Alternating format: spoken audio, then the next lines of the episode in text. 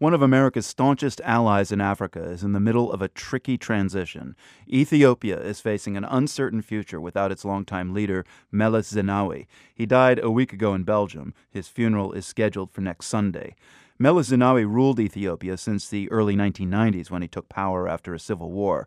Now there are concerns that his passing could lead to instability in this key U.S. ally.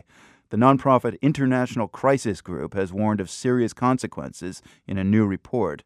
E.J. Hogendoorn co authored the report. He says the potential for instability stems from the way Meles Zenawi ran Ethiopia over the past two decades. While he was in charge, he concentrated power very much within himself and within his party, the Tigrayan People's Liberation Front.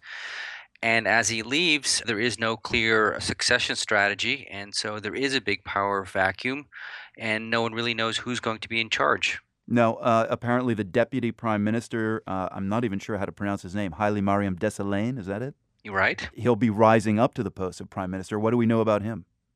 He has been a, a loyal member of the uh, umbrella Ethiopian People's Democratic Front, but we don't know whether or not he will have sufficient political power to rule.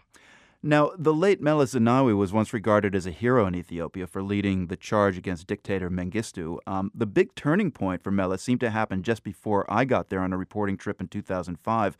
Elections in which the opposition seemed to gather more power than ever and then charged Meles and his party with cheating them out of a national victory. Uh, remind us what happened next.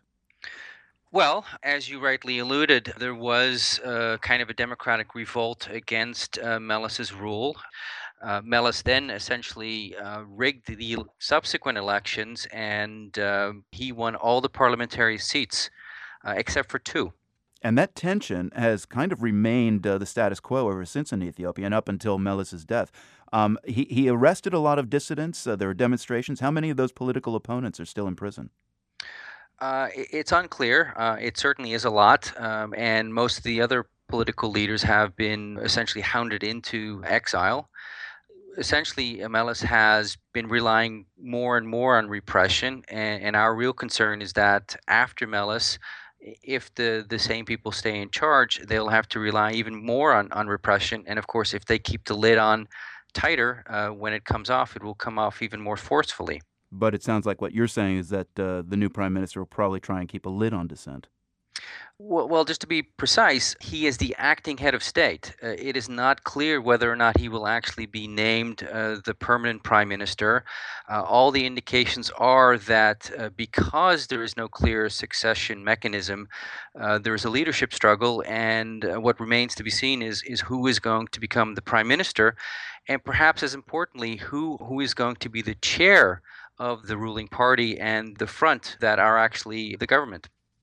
E.J. Hogendoorn of the International Crisis Group in Washington, thank you very much. My pleasure.